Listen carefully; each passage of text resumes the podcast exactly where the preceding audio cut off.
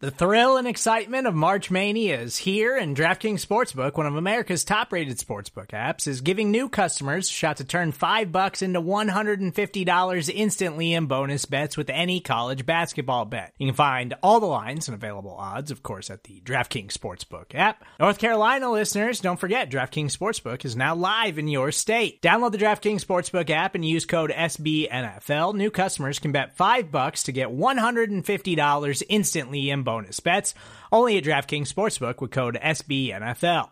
The crown is yours. Gambling problem? Call 1 800 Gambler or in West Virginia, visit www.1800Gambler.net. In New York, call 8778 HOPE NY or text HOPE NY. In Connecticut, help is available for problem gambling. Call 888 789 7777 or visit ccpg.org.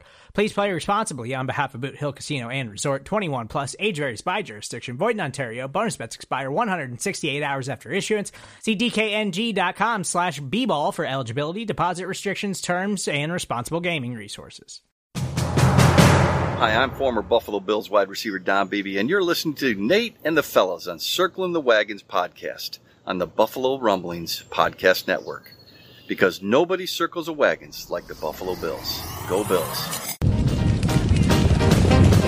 Where else would you rather be than right here, right now? Hey, hey, let's go Buffalo. Hey, hey, let's go Buffalo. The Bills make me wanna.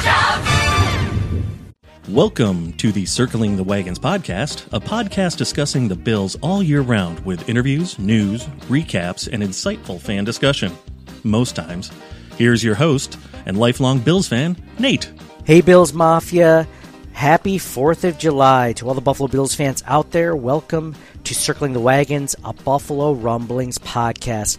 I am your host, Nate. Thank you all so much for listening to us over your vacation, hopefully your holiday vacation. You're celebrating with family, celebrating at home. Uh, we have, we were off last week, which some of you mentioned to us. By the way, you were off last week. Thank you for noticing. Appreciate you guys being there. Uh, we have a tremendous episode. We're going to discuss the Beane McDermott extensions that we missed last week.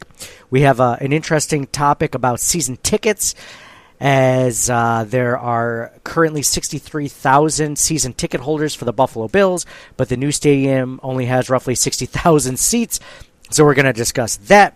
We are going to discuss uh, important Bills players after Diggs and Allen. If after Diggs and Allen, which player if they were to go down with an injury or a long term injury or for the rest of the season, that person is so important that we would be in big trouble as a team. So we're going to talk about that. And, uh, and then we got some cool, interesting uh, fantasy stuff going on with the podcast. We're going to do a best ball fantasy league together just for the listeners and the co hosts for this podcast. So that's something fun to discuss. But first, this episode is brought to you by the Twin Spires Sportsbook at del Lago. If you are in the western New York or central New York area, do yourselves a favor.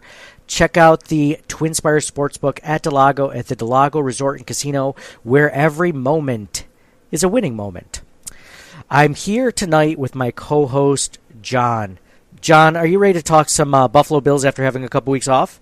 Oh, I'm I'm so ready. you uh, that that week that we didn't do it, you're probably like, I feel like I should be talking about the Buffalo Bills to someone right now. Yeah, I was like, I was texting you guys like random things about like statistics and things that are probably useless facts, but like I'm just like I have to do something. you're like twiddling your thumbs. Your wife's like, "Are you okay, John?" You're like, "Ah," you're shaking, you're twitching a little bit. I gotta, I gotta talk Bills with somebody. This I need to get this release somehow. And here we are. Here we are. Here we are. So thank you guys all for listening. Um, first things first, the Brandon Beane and Sean McDermott extensions, bring them, uh, keep them in Buffalo throughout the 2027 season. So if you count this season, 2023 season, four, five, six, seven. So the, the next five years, essentially, which is pretty cool. Uh, John, when you saw that, there's always going to be people that love it, and there's always going to be people that hate it. Uh, where did you stand on this one? Because uh, you, you had some good texts over the weekend. So, fan or not a fan? Big fan, big fan. Um, starting with uh, McDermott, he is the highest winning percentage of any coach in Buffalo Bills history. Um, if you look at total number of wins, he's second to only Marv Levy. Um, out of playoff wins, again, second to Marv Levy. Wow. And like- that's not playoff win percentages, that's playoff wins. Right. He's already um, second in the franchise. Right. If you go, yeah. So uh, uh, Marv Levy's eleven and eight in the playoffs. McDermott's four and five. Um, if you go back to Lou Saban, he was two and two. Two of those being AFL championships, and then uh, Chuck Knox was one and two. Uh, so I mean, you know, just the number of games, Levy and McDermott are already well, well ahead of everybody else. Um, I think it's great. Like, I mean, what you said five more years, Yep. potentially. yep. So McDermott, I mean, was he's had six seasons? 27. We've been doing this podcast for seven years, so this will be his seventh season, I believe. So upcoming seventh season. So would put him third all time in number of seasons with the Bills. Lou Saban's had about eight and a half, and Marv Levy had about eleven and a half because he came um, when he first started. He came halfway through the season. Um, so yeah, like I, I think it's exciting. Uh, I mean, you look at the last with the last three years, double digit wins every year. Uh, the d- division wins three years in a row. I mean, you compare that to like the drought when we are like suffering through guys like Dick Jauron and like all these other coaches. Like, I, I think it's great. They they found a guy let's keep him. You know. Yeah, I, I, I know that there are some people, some members of the fan base. It's like, what does it matter? You know, like he hasn't been able to get to the Super Bowl, much less win the Super Bowl. Uh, let me just, the first thing about McDermott specifically, and then maybe I'll go on to Beane, but McDermott took a team that, like, I remember. So, w- what I love about McDermott getting the extension is it makes us think about the podcast because our podcast uh, started in 2017, the first season that McDermott was here. And I remember with you guys, like, we were already talking about, you know, um, Sammy Watkins being traded, Robert Woods being traded, like everyone, Ronald Darby being traded. Like the Bills were getting rid of good players, some of the best players on the team, if we're being honest. And you're just like, well, I guess this is it. You know, like the, the, the we're tanking this season. Like it's pretty clear that we're not going to try to win. And sure enough, they not only won more games than they had in the season before that with all that more all that extra talent, but uh, they broke the playoff drought.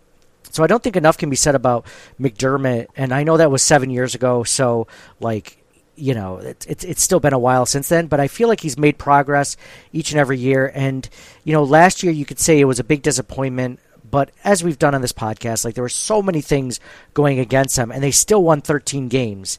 You know, like there's just a lot of coaches in the NFL take a while to really hit their stride and get to the very next level. I mean, this is McDermott's first time coaching. You know, uh, I mean, how many re- years did it take for Andrew Reid to win a Super Bowl? Right? Uh, he was with Philadelphia for like 14 years before you know he only made it to one and he didn't win one. So, you know, I I think we can give Sean McDermott the benefit of the doubt. I mean, how many coaches would you rather have over McDermott? You know.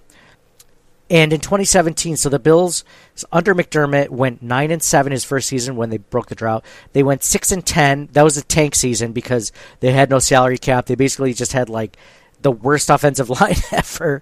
You know, uh, with like Jordan Mills as their right tackle, John Miller. Like it was bad.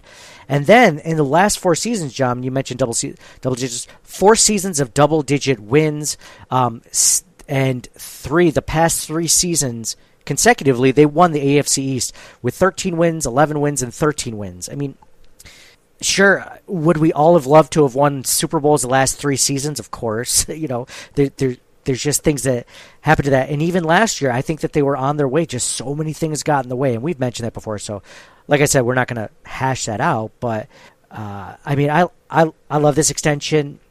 Uh, I think it would take a lot for Sean McDermott to ever be on the hot seat and yeah, I like it as much as you do. People people that are negative on this one really need to try they've got to be younger Bills fans, right, John? Because if they if they're older like us, like just in the fact that they've lived through the drought, like you'd realize how many years that not only was it like not really that good football, we were just irrelevant. Like one thing that's worse than that's so much worse than like being terrible or being known as the laughing stock of the NFL It's just no one cares about you. You're just an afterthought unless the team that you root for is playing against that team. Then then you only care about that team. You know, like it's a terrible place to be, and it's so nice to just be not only in the national conversation to be good enough that people think you're in the Super Bowl conversation. Yeah, for sure, and and we also have the perspective of living through the Jim Kelly years, the you know the quote unquote glory years of the early '90s. Um, yeah, they didn't end up winning, but like we have that perspective of them being very good for a long time. I mean, they like throughout the 1990s, they had the second most wins of any other team outside of San Francisco. They were really good. Um, so I think I don't know between that and the drought and where we're at now, like you got you got to hold on to the guys who are getting you there, like being you know, and you know whatever, 13 seconds. I, I can understand that being a knock, but how many like that doesn't happen often with this organization. No, yeah. I mean, 13 seconds. If you were to look at the worst part of Sean McDermott's tenure, it's got to be the 13 seconds, right? Because I would say, I mean, unlike other coaches that we've had in the past, you know, since Marv Levy, it's like he's always seems to get better at those things that we harp on. Remember, I, he's still not great at challenges, but remember we used to be like he was like 1 in 11 at one point throughout his career with challenges and we're just like stop wasting your time. And I think for the most part he's done a good job of that. Like think about time management. Remember, he always used to use stupid timeouts, like in the first half or the second half, or you know, before the end of the game, and you just be like, "Why are you doing that?" He's gotten so much better at timeout management than he used to be. So much to the point where, like, he, he has extra ones and he'll use them a lot of times before the end of the half, just because he wants to make the offense give him a different look. You know, like before the end of the half. That's good too. He's improving on that because now he's going to be calling the defensive plays on top of it.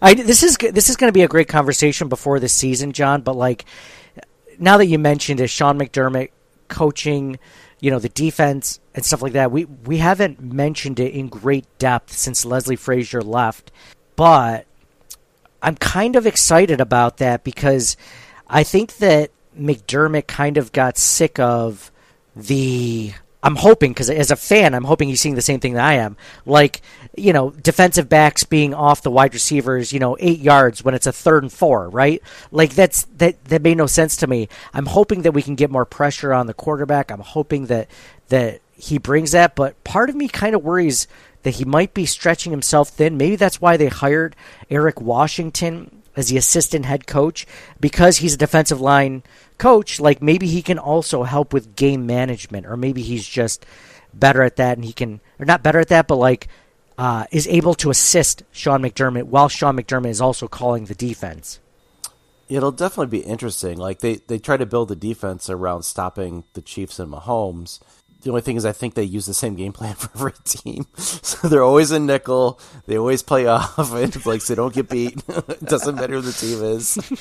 so they, you know, like they'll run on us, and like that. That's not the most terrible. I mean, look at the the Packers game, right? Like we were up by like two or three scores, and the Packers ran it the whole third quarter. It's like okay, that's fine because they're not going to catch up, right?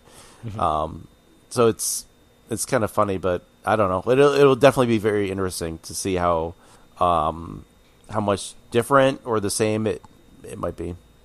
That's such a good general like uh, game strategy to just force the other team to run, right? Like, because how much more time does possession take, especially if you have Josh Allen as your quarterback? I mean, you could score in a couple minutes, you know, and you might be able to do that several times where the other team's, you know, grinding down the clock trying to get a touchdown and, you know, 12 plays and Josh can do it in seven, you know, like in, in half the time. So it's not a bad strategy, just in general. I mean, every game is different, and every part of the game is different, so that's such a general statement. But it's it's not a bad way. Make them make them run the ball because if they can pass the ball, I mean, what when we were just a, even a couple of seasons ago, I argue that the worst teams for the Bills to play against were the teams that could run the ball. Like you're thinking about the Cleveland Browns, to play teams like that. You're like the Bills have no chance if they have to stop the run. Like they just couldn't do it, right? They would just like they would just bleed to death in that way on defense. Now, since they got DaQuan Jones, it feels like they can actually stop the run and do a good job of, you know, containing that portion of a team's offense more than they ever used to. So keep it in front of you, and then just don't let them grind the ball out or grind the game out. And 13 and three, man, doesn't lie. All right, so we mentioned that Bill season tickets. So John, interesting stat I read over this past week, and I, I thought it was interesting because uh, it made me think of when we had season tickets, and I know a lot of the people listening out there have season tickets, or or have had them in the past, or a lot of people have never had season tickets and they've never been to a game and they want to hear about it. So uh, the Bills' new stadium, which will be finishing construction in 2026 for the 2026 season, currently there are 63,000 season ticket holders for the Buffalo Bills right now in 2023. The new stadium, however, only has 60,000 tickets for them. So so it's it, the capacity for the new Bill Stadium is 60,000 seats.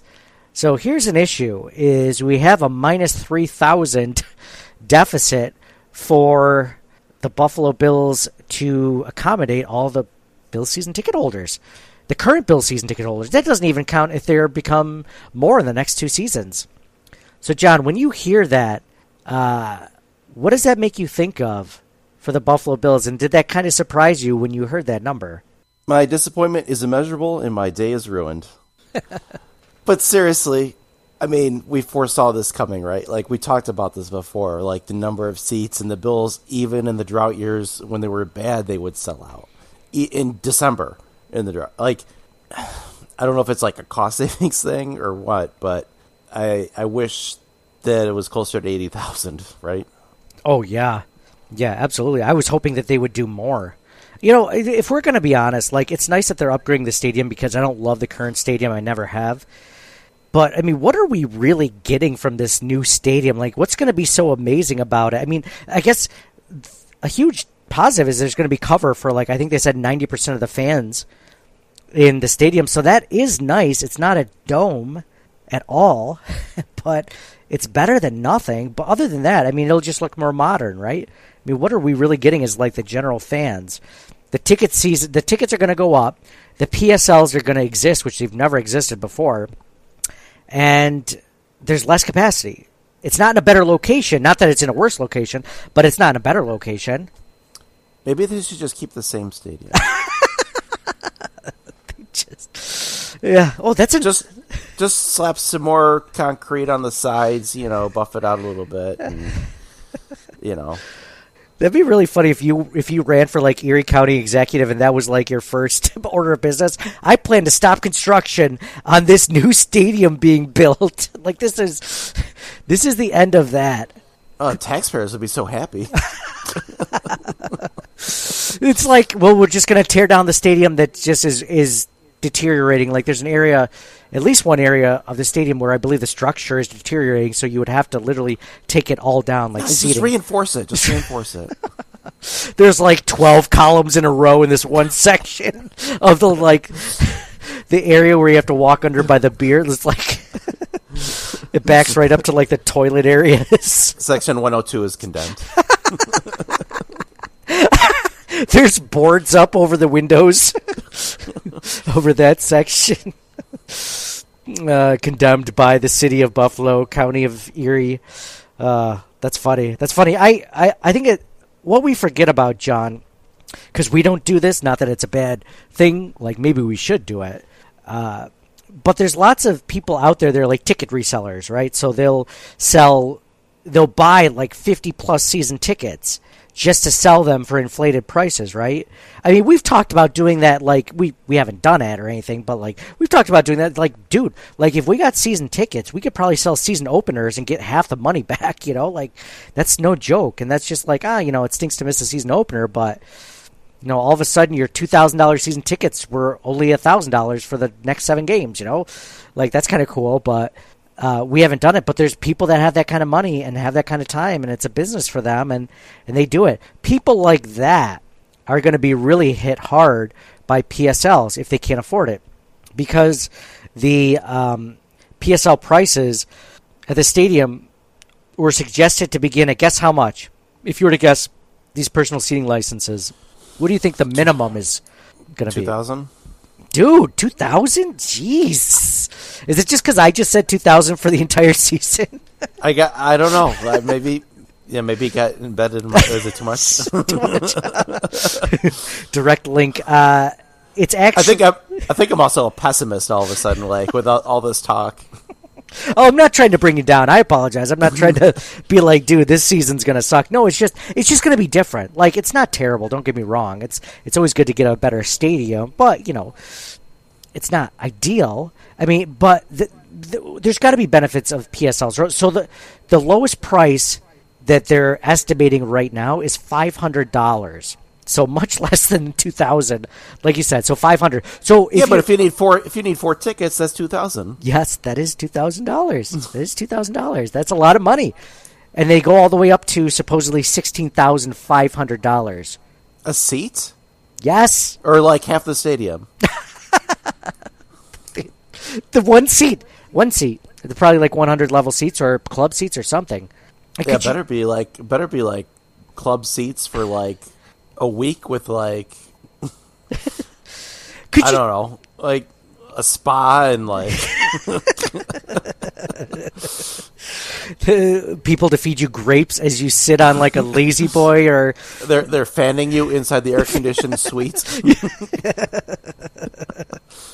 Oh man, um, it's like what, part of me thinks like, and I, this is just general Bill Stadium discussion. Like when I think of ideal seats, if you don't get like those sweet seats where you know there's like twelve or sixteen, you know, seats there, it's indoors, you got the windows, you can open the windows if you want. Like they bring out food. If you're not talking something very expensive and like business suite sort of thing. Like the next best seats for folks like, you know, us is club level seats, right? Or club seats, sorry, not club level seats. That's slightly different. But like club seats where you're in like the Van Miller Club or the Jim Kelly Club or the Pepsi Club or whatever it's called, right?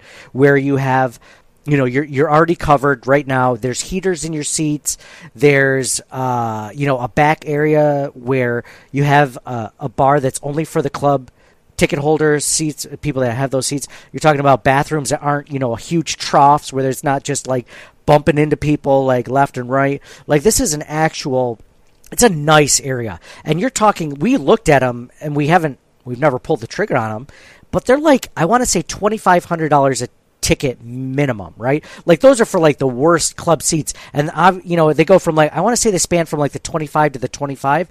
So the closer you get to the fifty, obviously more. It could go like five six grand a seat. So that's so imagine you're paying five or six grand for a seat, right? So we're using this as an example.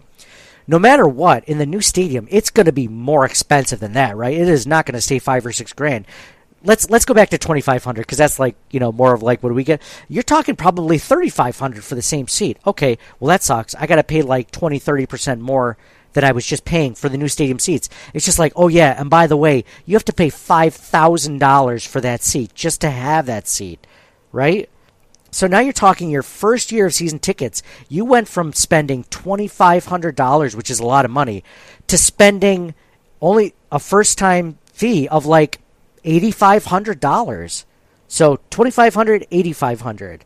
Just that first season though, you won't have to pay that five thousand again, but like that's a huge step. So you're gonna lose a lot of season ticket holders, don't you think?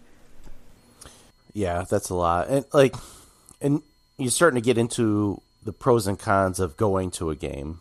Um, and the money factor is already huge because like you got to, you know, food and and and drink and parking and, and gas, like everything else. It, it all adds up. Um, in addition to the tickets, um, in my mind, there's three reasons to go to a game. One is the tailgating, which you can kind of mitigate at home, right? E- even if you don't have a bunch of people over, even if it's just your family, you can still put out a nice spread at home and watch the game from the comfort of your own television and be able to see every play, right? I mean, And, what like, is the whole Yeah, go ahead. right? I mean, depending where you are in the stadium, yeah, I mean, when we had season tickets, we're at the Rock Pile, so you can only see half the game, right? Or, If it- if it was on the or, or, or, or you're looking with your head backwards, giving yourself like a neck cramp, looking at the at the you know the the screen. Um, but the second reason is the atmosphere in the stadium, especially when they're doing well, right? Like they score a touchdown and like people you've never seen or met before, you're like high fiving and like this the, the the the the loudness, the the, the shout song, like everything, like that is that's huge. Um, Real quick before Does- you stop talking about the, the the stadium, it's like the energy that you get from the Buffalo Bills scoring a touchdown and the crowd going absolutely nuts. I'd argue that you can't get that sort of energy from hardly any other place in life. It's just like this it's this euphoria almost of like happiness and celebration and coming together. It's it's one of those weird things. Like it makes you want to like you know chug a beer, and chest bump your friend, and hug him. Like it's just. It, what a crazy like I can't even describe. I can't even think of another facet in life where you get anything like that that stadium sense, you know, from from a big touchdown or a big inter- play or interception or something. Yeah, for sure. And the the, the third reason is I, I think family and and uh, the kids really. Um, when I was ten years old through high school, I would go to one game every year. It would be like my birthday present, like tickets to a Bills game every year because my birthday was in September, so it worked out really nice.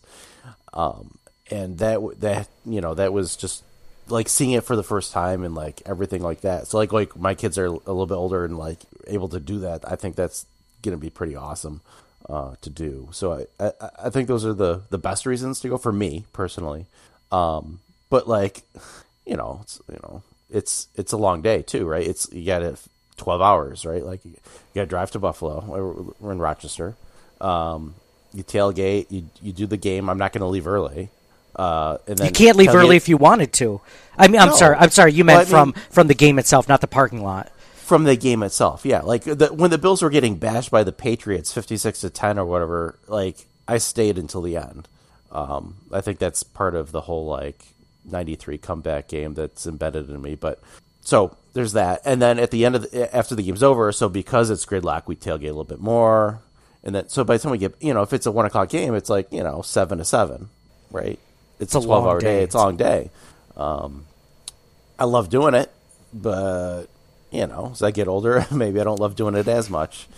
Um, but I'll, I'll definitely, I'll definitely do it with my kids because like I, I don't want to, I, I definitely want to have them have that experience. You know, I think everything you said is like it's fair. It's just you know you could see it from both ways. Like you mentioned uh, the tailgating experience. Like for not for nothing. I mean, what is tailgating other than conversing with friends or you know being in a group of people that are all rooting for the Bills? I mean, there's a similar. It's not the same, but like you know. Having people over, like you said early, like for a couple hours before the game, having appetizers, you know, you're talking to them. Just you're not doing it in a parking lot. You're doing it in your kitchen or your dining room or living room or whatever, you know. So there are a ton of benefits of not going to games. You know, like the tailgating is great, but I mean, it's not like you're being treated to a UFC match every time, you know, right before the actual game. Like, it's cool. Like, there's an energy. Uh, I mentioned the energy after a touchdown. The energy for a tailgate is cool. It's nothing near that. Like, it's fun. Like, there's definitely an, you know, a feeling of the air. Like, it's kind of cool walking by people, but, you know, it's, it's not what you think it is. If you've never been to a Bills game, it's not just people, you know, being pile drive through tables like that. I don't know if I've ever seen that. The you know dozen or so games I've gone to the last few years and tailgated or whatever. Like I haven't seen anything like that. It's just you know you see it on social media. So like it's cool when it's raining and snowy out. It's not as cool, uh, but it's it's still fun. And then you have the you what you said. You know, being in the stadium. That's probably the biggest.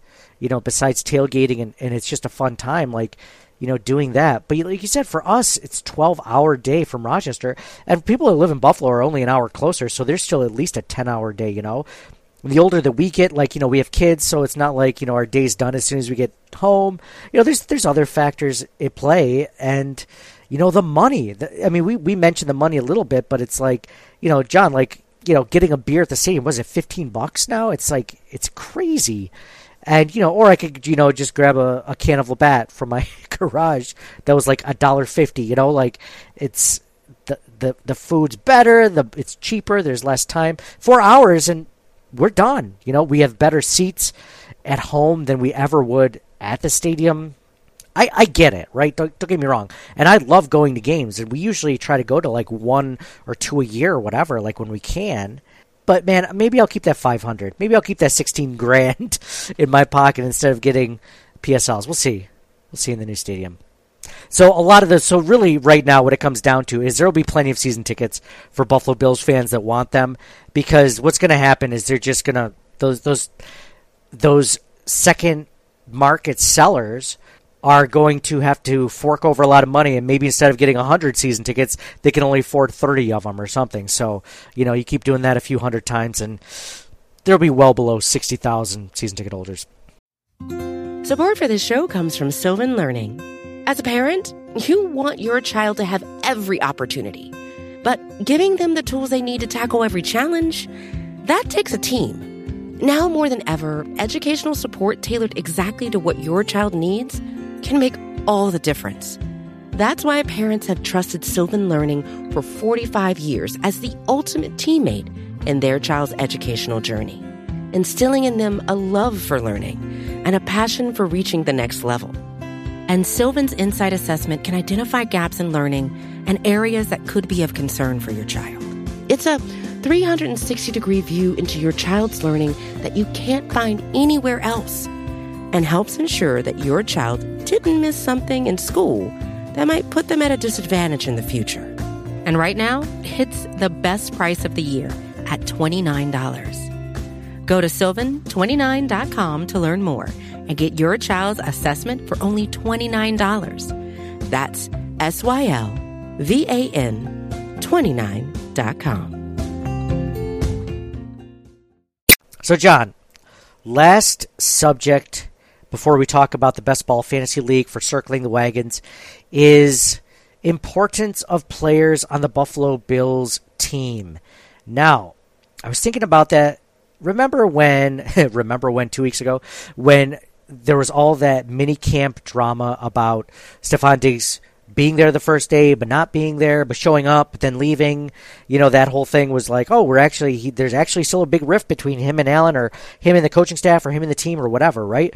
Or all of the above. The reason why that was worrisome, and we talked about that on that podcast, was that to me, I was like, Stefon Diggs is that important. If he doesn't play or if he doesn't come back this season, like the Bills are in big trouble on offense, right? I mean, that's Aaron Rodgers, you're losing Davante Adams, right? Like, that's a huge deal.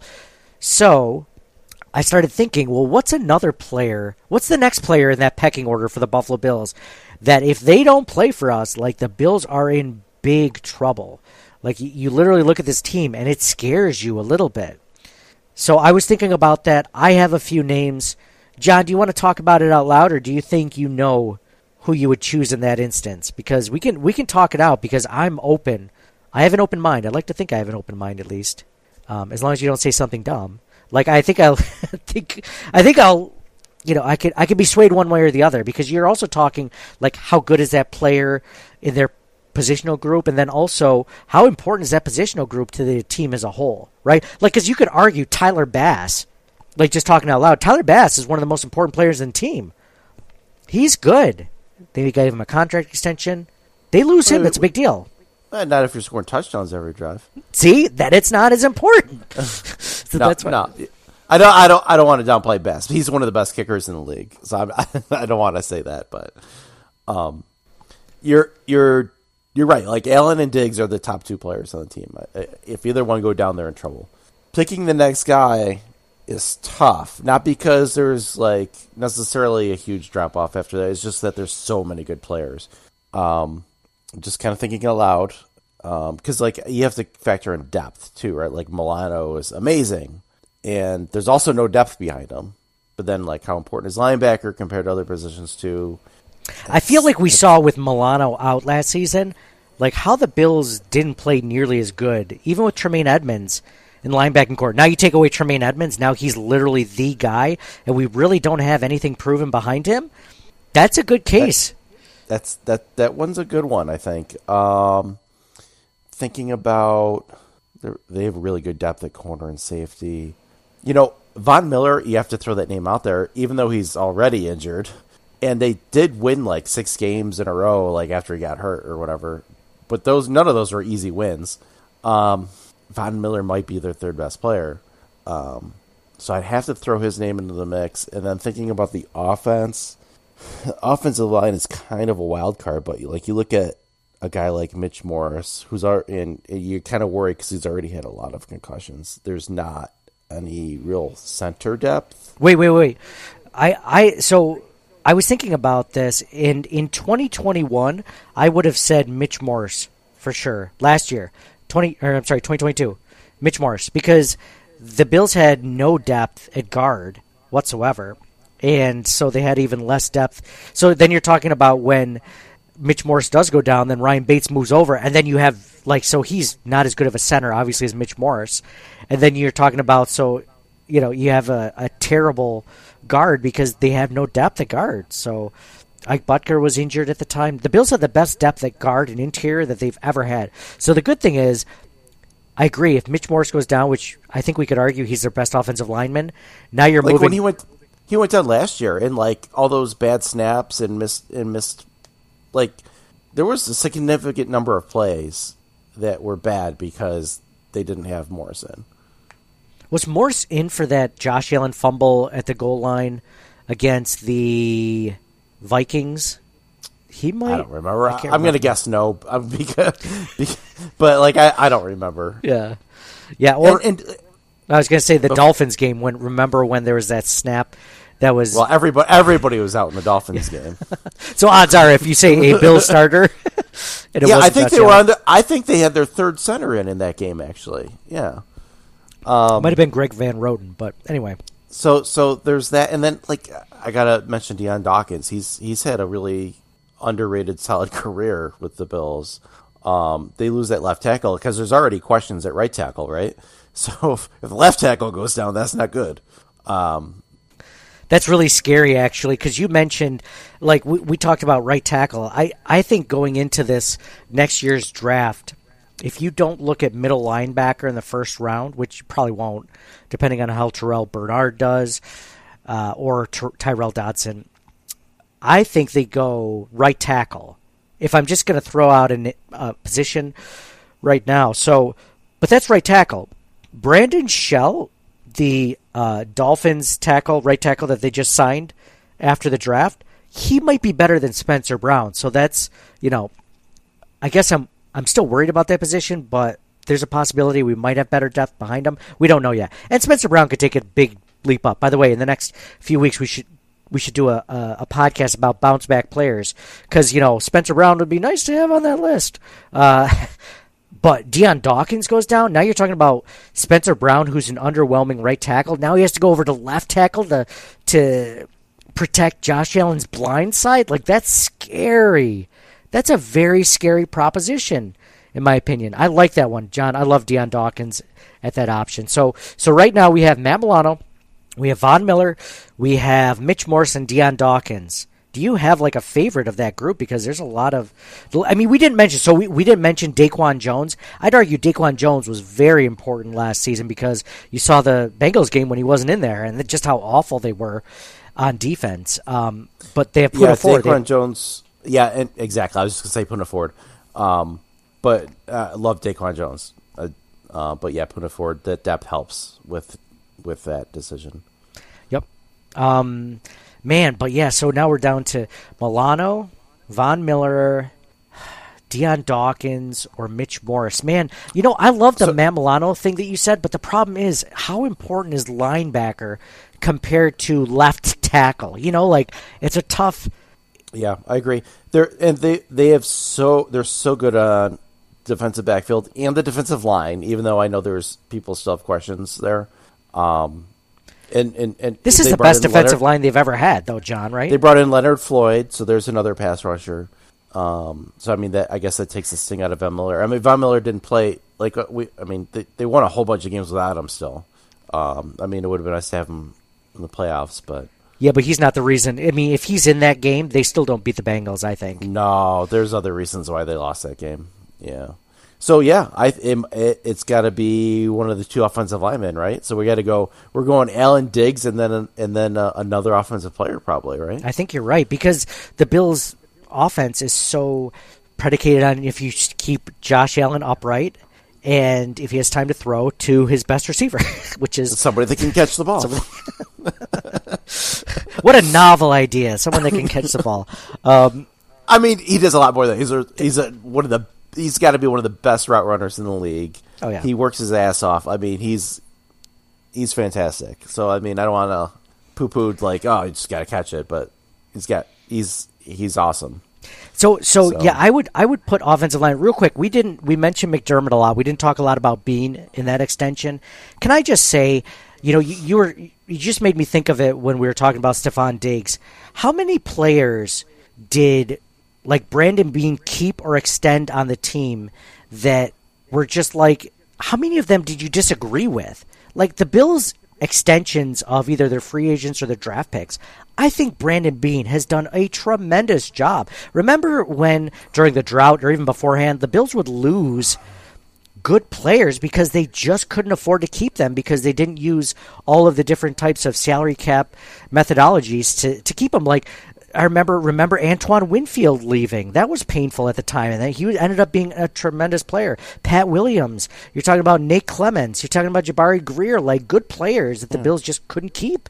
For sure. And then they would overpay for guys like using the offensive line as an example, Melvin Fowler and Langston Walker and uh, Derrick Dockery. Was it Derrick Dockery? Yes, thank you. Uh, Chris Kelsay, remember Chris Kelsay? I didn't hate Chris Kelsay, but he wasn't. You know, they're paying him like a top twenty, top fifteen, top ten defensive end. He's like, he's like, I know. I used to sh- I used to shit on Kelsay all the time. Uh, Yeah, it was undeservedly, but it was just like they couldn't get anybody better. Like, uh, I know it wasn't his fault that he was good. They're just like, here, take some more money, and he's like, don't mind if I do. You know, like I don't blame him. Robert Robert Royal was another guy. It was like, seriously. They always paid players based on potential, not definitely never about what they've accomplished. It's like, oh, we're gonna pay this guy as a top ten guy because we're hoping he could eventually be that. Like, how about we pay a guy as if he's actually going to, if he actually is a top ten guy? Yeah, but to your point, a thing I love about Brandon Beane is there's only been like one or two players that he's ever let go, and I've been like, ah, I wouldn't have made that decision. Like otherwise, I mean, the guy just he may not be an amazing drafter. I think he's pretty good, and I think sometimes you know some years hit better than others. Obviously, the Josh Allen pick stands out a little bit, but there's very few players. I see Tremaine Edmunds, you know, and Wyatt Teller, the only players that he's ever let go or traded where I've been like, man, maybe you should, you know, hang on to him a little bit longer. But even Tremaine Edmunds, I didn't hate. So, and I didn't know Wyatt Teller was going to be that good. None of us did when he was traded. So, uh, I mean, I liked him, but you know, I like all the fifth or sixth round offensive linemen. Maybe he'll make the team. You know. Yeah, yeah. I mean, it's it's it's easy to rip for those guys and the undrafted guys too. Um, after the season, um, Brandon Beane will have been with the team for seven years, which will tie Bill Polian, Wow. and that'll be one season shy of John Butler. Oh wow, that's crazy. John Butler was here longer than Bill Polian. I never would have thought that. By, by a year, Pol- Polian was eighty six to ninety two, and Butler was ninety three to two thousand. Oh, okay. And then it then it went to hell after that. Tom Donahoe mainly. Tom that that ruined it for everybody after that. talk about just like inept uh, GM, general managing, crazy. Uh, but yeah, going back to what you were saying, so I think it's got to be an offensive lineman. I think it's got to be you're taking the third more most important person for the first time, for the first time in forever. there's actually been for the first time in forever. there is depth behind Mitch Morse. so that's it's kind of cool to see. So I I do like that, but the depth behind Dion Dawkins is crazy scary. So you could argue what's more important, center or left tackle. I think they're both very different, but very important in their own ways. But if Mitch Morse goes down, Ryan Bates can move over, and Ryan Bates might not even start the season, so he might be the first interior reserve lineman, no matter what. So, like, that's pretty good. Is he as good as Mitch Morse? Absolutely not. But you know what? Um, the Bills, O'Cyrus Torrence might be a better right guard than Ryan Bates, so it might even itself out. The other thing to factor in too is a lot of these guys outside of Dion Dawkins have already missed time. Like we like they've ha- they've played games without Mitch Morse, obviously without Von Miller. Milano's missed a few games, and they're still winning double digit games every year. we haven't seen what it's like without Dion Dawkins yet, and it could be bad. Yeah, that's a little scary when you think about it like that from that perspective. Um, we haven't seen, and, and Dion Dawkins didn't have a great season last year. He kind of took a step back in pass protection and run blocking, but he's still one of their best offensive linemen. You just have to hope that he's not going to take another step back this season because if he does, which is a very scary scenario, and I'm trying to be upbeat with this off-season podcast, but I can't help but, you know, talk in generalities. If things trend up, he'll be fine. The Bills will have a great 2023 season on offense. He'll protect Josh Allen. Everything will back to be back to what it was like in 2021. Even though, like, didn't he miss all the, like, a lot of training camp with COVID and stuff like that? And then he was in the hospital. That was 2021 off season or training camp. Like he lost, like he said, 17 or 20 pounds from COVID, and he was in the hospital. And there's a point where you didn't think he'd make it. So you're like, oh man, like 2022, Dion Dawkins isn't going to have to deal with that. He'll be fine. He actually took a step back. So as long as he doesn't trend in that direction, because we just mentioned the Buffalo Bills looking at right tackle in the next offseason. Like, I don't want them to have to think about left tackle. You know, like, I don't. I don't need the Bills to go back to back tackles in the draft because, you know, they really don't have a ton of depth there. So, uh, yeah, yeah, I like Dion Dawkins there. The more we talk about it loud, I mean, I love, you know me, I I love Matt Milano. He's he's my guy. He's he is the player on the Buffalo Bills. If I don't get a Josh Allen jersey or a Stefon Diggs jersey, I'm getting a Matt Milano jersey. I freaking love the guy. I love his work ethic. I love I love how he's quiet. I like that he's loud on the field, but he's quiet in the locker room. Like that's just it's just one of those guys that's just confident, you know. So uh, Matt the Missile, Matty the Mauler, uh, tackle for loss, Matt. Like there's there's so many things to love about Matt Milano, but it's just and, and they do struggle on defense when he's not there. So like that is a big deal. Like we talked about, you know. Uh, playing these really good offensive teams like the Bengals, not having Matt Milano to cover, you know, someone in the backfield or you know actually stopping the run or you know shooting it on a blitz, like that's a big deal. So. Uh, but just not as important as you know another team's good defensive line. The Eagles playing against the Buffalo Bills and Dion Dawkins is starting. Like that's a scary proposition. So, John, any more thoughts on that before we uh, talk about best ball and end this podcast? So you mentioned there was a there was a poll that you did on that.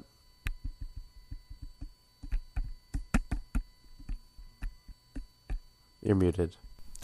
The players that were, thank you, John. That's why I got you, John, to help me out, not only as a producer, but also to remind me that there was a poll that I put on Twitter.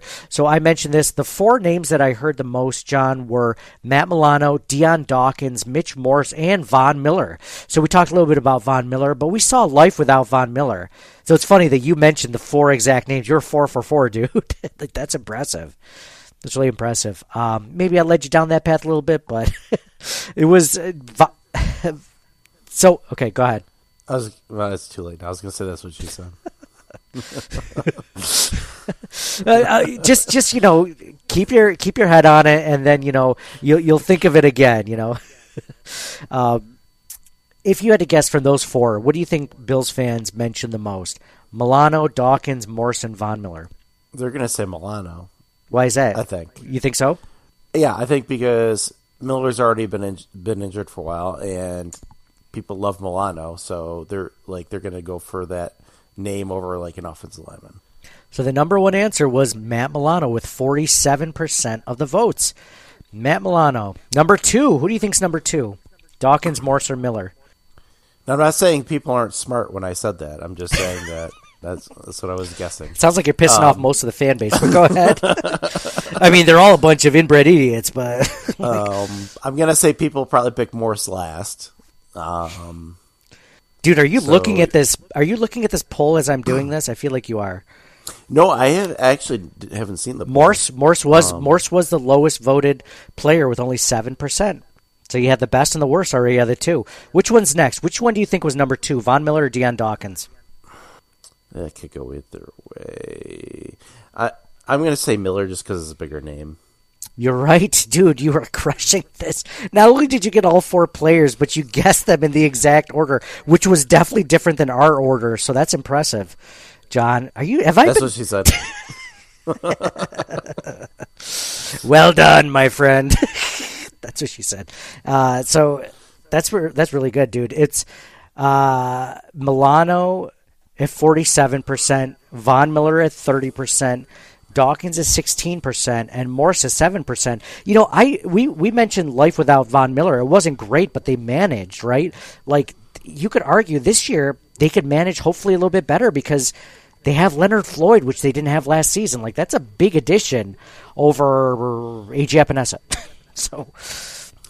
I mean, that, that's not saying a ton, but like you know, that's that's a big deal. So, uh, or Shaq Lawson on passing downs.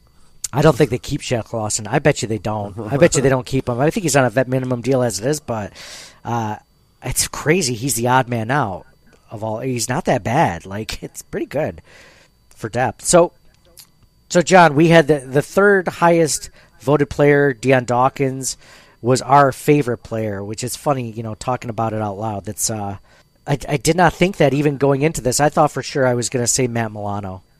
Yeah, I mean, I can see why people would pick Milano because there's like we're al- there's already question marks for the Edmunds there. So if you were to lose both of them, that that's that is significant. I mean, but I do think that the rest of the defense is so good it can make up for it. Whereas I don't know if the rest of the offensive line is good enough to make up for a loss like their left tackle.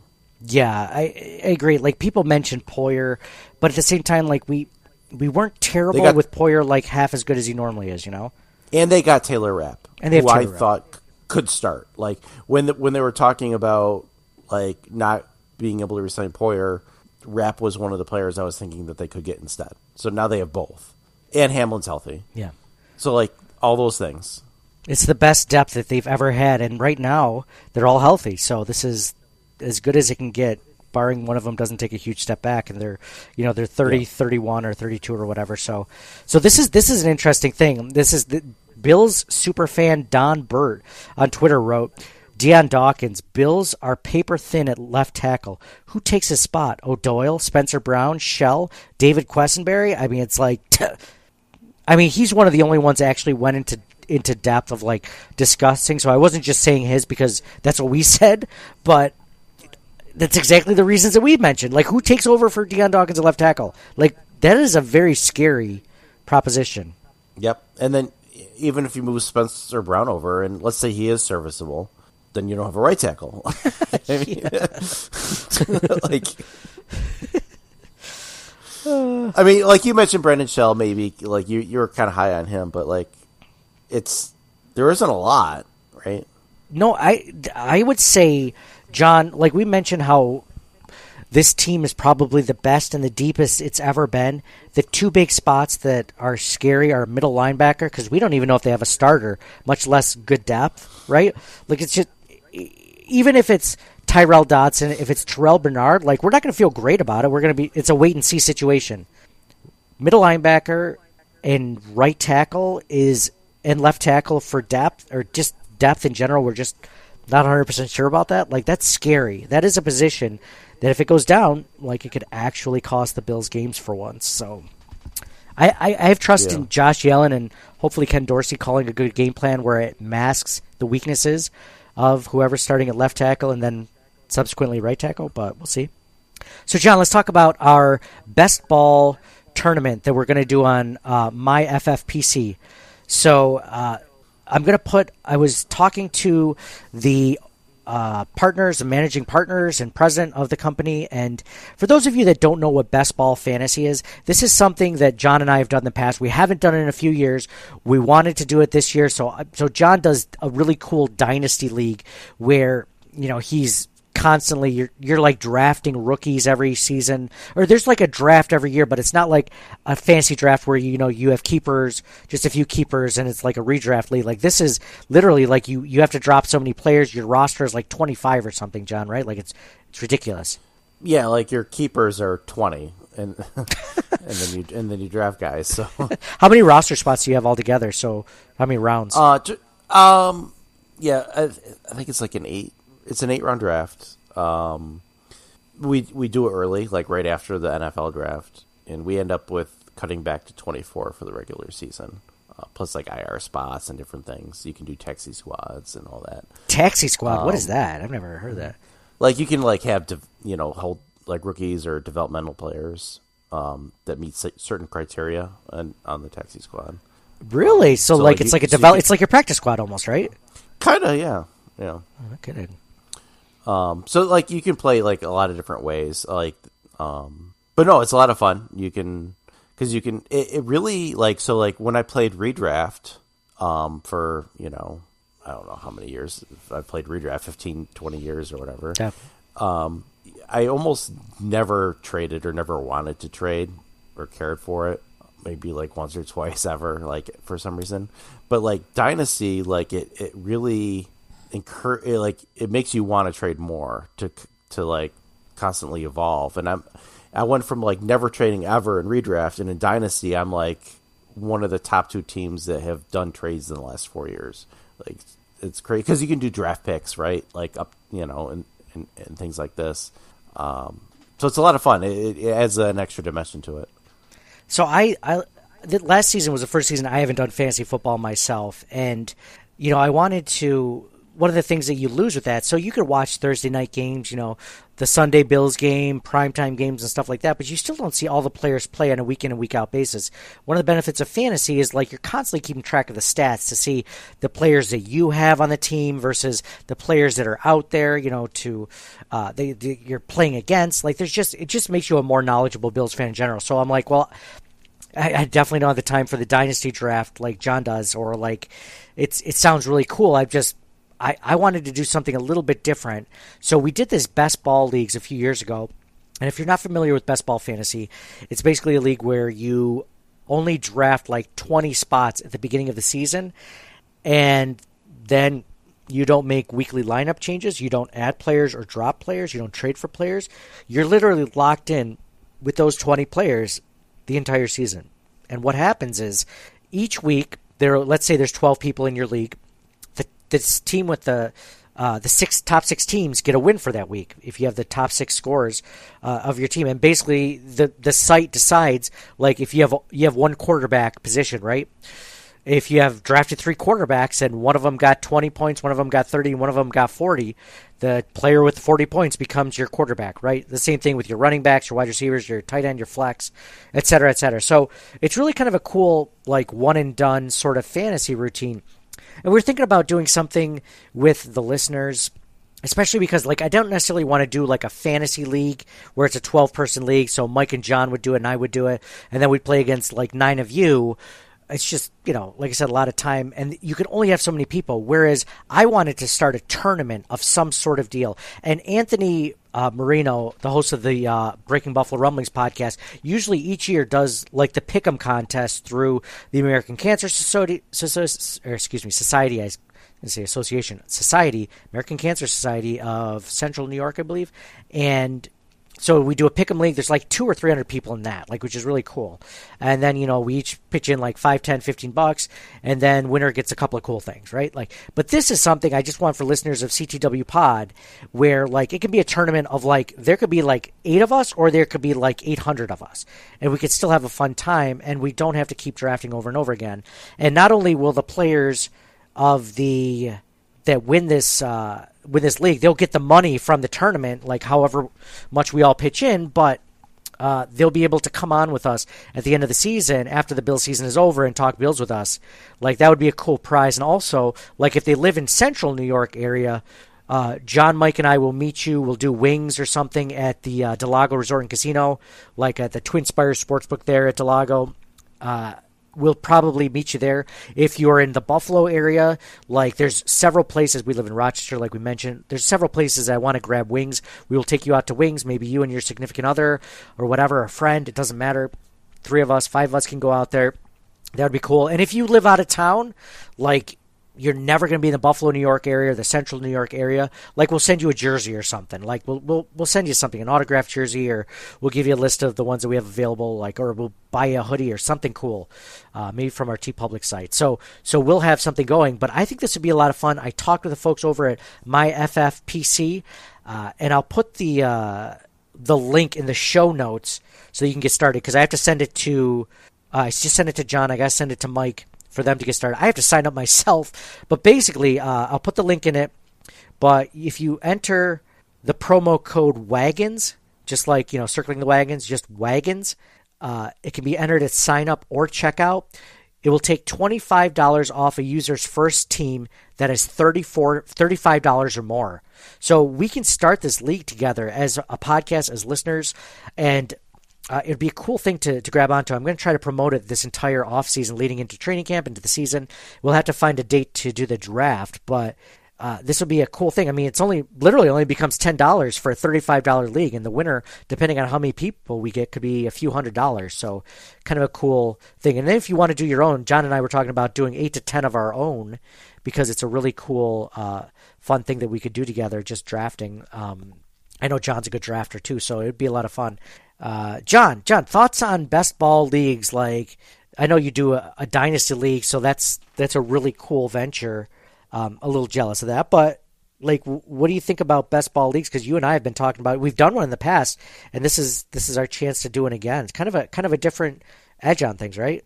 Yeah, I'm excited. Um, and I think the one we're looking at differed from what we did in the past. I think this one was a super flex and tight end premium type of league, so adds a couple more wrinkles to it. So we could do the super flex. We could do the one where there's it's not a super flex, or we could do the one where it's just like the slim one they call it because there's no kicker or defense. Like we could do that. Like there's options. We don't have to do the super flex one, so we can determine like which league do we want to do. And you and I will discuss that. But yeah, I'm I'm up for anything. Uh, I definitely like not doing kickers or defenses because that's just why. but we're all just going to pick them uh, with the last few picks of the draft. Like we're just going to pick them up. With yeah, no... and, it, and it, yeah, and then they get you random points. It's like a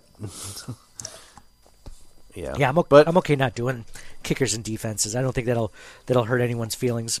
Yeah, I'm up. I mean, but really, I'm up for anything. It sounds really cool. Yeah, so we'll just we just need to get like a date in mind, like when you and I and Mike and you know we can do that. Uh, that'll be a lot of fun. So I think what'll happen is if there's so I think there's still 12 person leagues within the tournament. So what happens is like if you and I are in this 14 team league, the winner or I'm sorry, this 12 team league, like and there happens to be like what's 12 divided times 2 24 so if there just so happens to be 24 players that's sad i got to do that math out loud. There's 24 teams like there'll be two different leagues and then you know from you know week 16 or 17 or whatever then the best players of those two leagues play each other to determine who's the champion of all the leagues right so uh, it's kind of a cool situation so even though you and i are playing together in the tournament we might we might not be in the same league necessarily so or the same division yeah. sorry I'd probably be out of your league anyway. So. Most likely, dude. You're like you're like trading picks. You're like the Howie Roseman of your you know your fantasy league. You're making trades a, here. I have I I have a problem. Like I can't stop trading, and and it's so weird because I used to not trade. You never traded in our in our redraft league. Right? I wouldn't even consider it. Now it's like I can't stop. well, what's cool about the dynasty league is you can trade draft picks too. Like that's huge. That helps. It helps yeah, offset. Helps. It helps offset, and it makes things more equal than they would have been normally, right? Because if you're if it like let's say you're doing player for player, like you know back in the day it might have been Calvin Johnson for Adrian Peterson. You might be like, well, Adrian Peterson's kind of a little bit more, and then the other person would be like, well, I don't want to give up a good wide receiver or another good right. So it's, but if you're like, I'll give you a fifth round pick, like sure, that sounds good. That's more even now. Yeah, like like my latest example, right? I I tried to get um, I was going to trade Mike Evans for Bryce Young, and he's like, "Well, how about Evans and a first round pick for Bryce Young?" I'm like, "Well, that's not going to happen." I said, "How about a fourth? And he said, "A third. And I said, "Okay." So then I traded Evans and a third for Bryce Young. I'm like, all right, you know that that just happened. It was so easy. Do you not trust uh, Mike Evans with Baker Mayfield as his quarterback? Is that what you? Not, not at all. well, Evans is also turning thirty, so like that doesn't help his dynasty value. And my only quarterback on my roster was Jalen Hurts, which is great, but I don't have anybody else on my roster. So I'm like, eh, you know, this this might this might work out okay. Um, you know, he could be a bust, but right, but like, you know, I think I think it was a fair deal at, at the time. So, you know, there's there's all kinds of things like that. Like, it's just it's just cool to to be able to do that. Um, I do want to point out that we've so this is we're going to be entering our fifth season. So we've had four completed seasons, and I won the first and third season. So I'm not so I'm doing pretty well but I just want to make sure I keep doing well. it's it's like a fine line, right? So like you, you, you have to look at like younger guys all the time to like because you don't want to have all these older guys in your roster, but you also want to win now. So like you have to kind of like balance that. It it makes it really interesting. You sound like you're Brandon Beane as a GM, man. We're your franchise is going to give you an extension through 2027. Also, you're like you're like setting up the perfect like win now, but also not kill yourself later for the you know the salary cap. yeah, set yourself up to win later too. I like it. I like it. It's not just this this year or bust. You know, so yeah. That's that is really cool too. Congratulations on winning half the half the seasons in the league. How many would you say we're talking about tr- trades? How many of your dynasty trades would you say involve a draft pick? Like all of them, or just most of them? I would say most actually, and most of the time, I'm trading a player for a draft pick and nothing, and not getting any other players in return. A lot of times, this like uh, I, you know, I can't even remember. Like I'll, I think I traded David Montgomery for a draft pick or whatever. Like I do that a lot because I, I, I ended up because I drafted really well, and in my rookie drafts I've done pretty decent. Where you know a lot of times I can't keep all of my players, so I try to trade certain ones away for future draft. Pick. Like next year, I have three second round draft picks. Nice. So it's you know, in the year after that, I think I have two second round draft picks, and I think I had. An, Oh, you can you, know, can so do like 2024 picks. You can go into the future for that. three three years out. Oh, cool. You can do Nice. so. So I that helps, especially with drafting, because then that makes that easier. But it, that only works if you have a good roster to begin with. So I, I've been fortunate to have drafted well. But like, if I was rebuilding, like I could do the same thing. I could like, if I had a crappy team and like I had Tyreek Hill, who's starting to get up there anyway. Like, oh, maybe I'll trade him for a first round pick or something, and somebody that wants to win now. And but I get that extra asset um, or or or, for, or like one of his younger guys who hasn't done anything yet, you know, um, or maybe I want to trade for like a Treylon Burks or a Drake London who have shaky quarterback situations, but like they're super talented. and You know they're going to do good, so things like that you could do. It's like I, I love it. I love all all of it. so I'm excited to do the best ball stuff. Yeah, just another another facet of uh, of fantasy. And it's kind of cool to do tournament stuff that's not like specifically limited to like a 12 or 10 or 14 person league. You know, it's just a different method. So so cool, man. It'll be fun drafting with you. So uh, the the teams that we do together, but then also drafting separately for these other. Like for me, I just really enjoy the draft part of it. Like building a team. Like it's really cool to build a team each and every week like you're doing it or in like a redraft league but to to think like the draft is one of my favorite parts of it. Like trying to construct a team you know it's not going to go the way you want it to. How do you adjust? How do you get like the how do you optimize your roster with the players that are still available? You know on other positions of need and stuff like that. Like I love that portion of it, so I'm really looking forward to it. So I'm gonna put a uh, a link in the show notes for the podcast, so you'll be able to see it there. Uh, I'm not gonna post it on social media, so this is only going to be for listeners. So like I said, if there's eight of us, fine. If there's 800 of us, fine. Whatever. Like you know, we have a lot of new listeners that haven't probably done our pick'em tournaments and stuff like that. Like this is this is gonna be a fun time, just something a little different. So looking forward to that, John do you have anything else that you'd like to add before we end this episode? We should do that draft before we do the draft together. Oh, you think so? Like early? Well, I don't want to do our draft together before this draft because you'll know all my rankings. it's like it's like I we do all of our drafts together, and then the the the CTW draft comes up and be like, well, I know Mike John's taking Tyreek Hill here, so I better do it before he does. Yeah, yeah, that'd be fun. But you know what? You know that's going to be the the interesting part is when you and I own teams together, like taking different draft strategies. Because I was just listening to someone on what the Edge Fantasy Podcast or whatever one Mike Chope does, and he had the winner of this, I believe it was the RotoBall or RotoViz or something like uh, best ball tournament and he won like two hundred thousand dollars, and he ended up not liking the team that won him the two hundred thousand dollars. So like I remember he said he stacked Tom Brady with either Chris Godwin or someone else that's really good. Again, I can't even name all the receivers besides Evans or Godwin because I don't play fantasy now, and I really miss that portion of like understanding the game. So, or understanding all the players are doing really well statistically. And he's like, I didn't even like this team. He's like, but it got me into the championship and ended up winning. He said he was ten or fifteen most of the day, and he just shot up the board. You know, with the way that the the Bucks game went. So it's kind of a cool, you know, thought that like there's going to be teams that we don't like, and we're just as you know have good of a shot, you know, to win in a mm-hmm. tournament than than any of the teams. So kind of cool, kind of cool. Yeah, there's a lot. There's a lot to factor in. Like they they played in a really bad division, so like half half their games are going to be you know, potential for more points, right? Yes, yes, exactly. So very cool, very cool. So John, um, this has been fun talking to you about the Beane McDermott extensions, the Bill season tickets, the deficit of the amount of tickets they have or seats they have compared to the season ticket holders they have currently. Uh, players that would scare us if they got injured, but at the same time, it's more in just an exercise of realizing how how the importance of each player and the position that they are on the team means to us and how good they are at that position.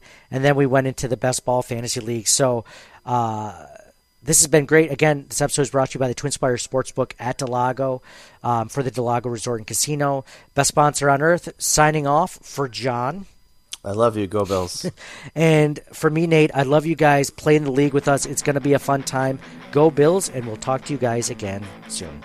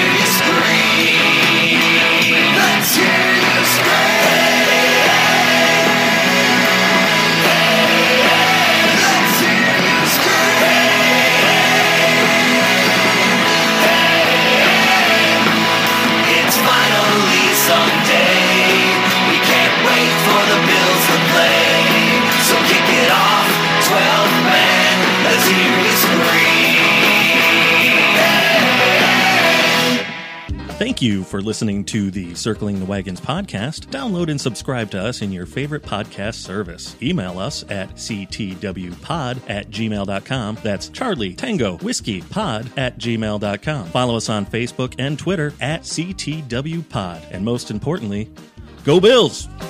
Nobody circles the wagons like the Buffalo Bills. Nobody circles the wagons like the Buffalo Bills, Nate.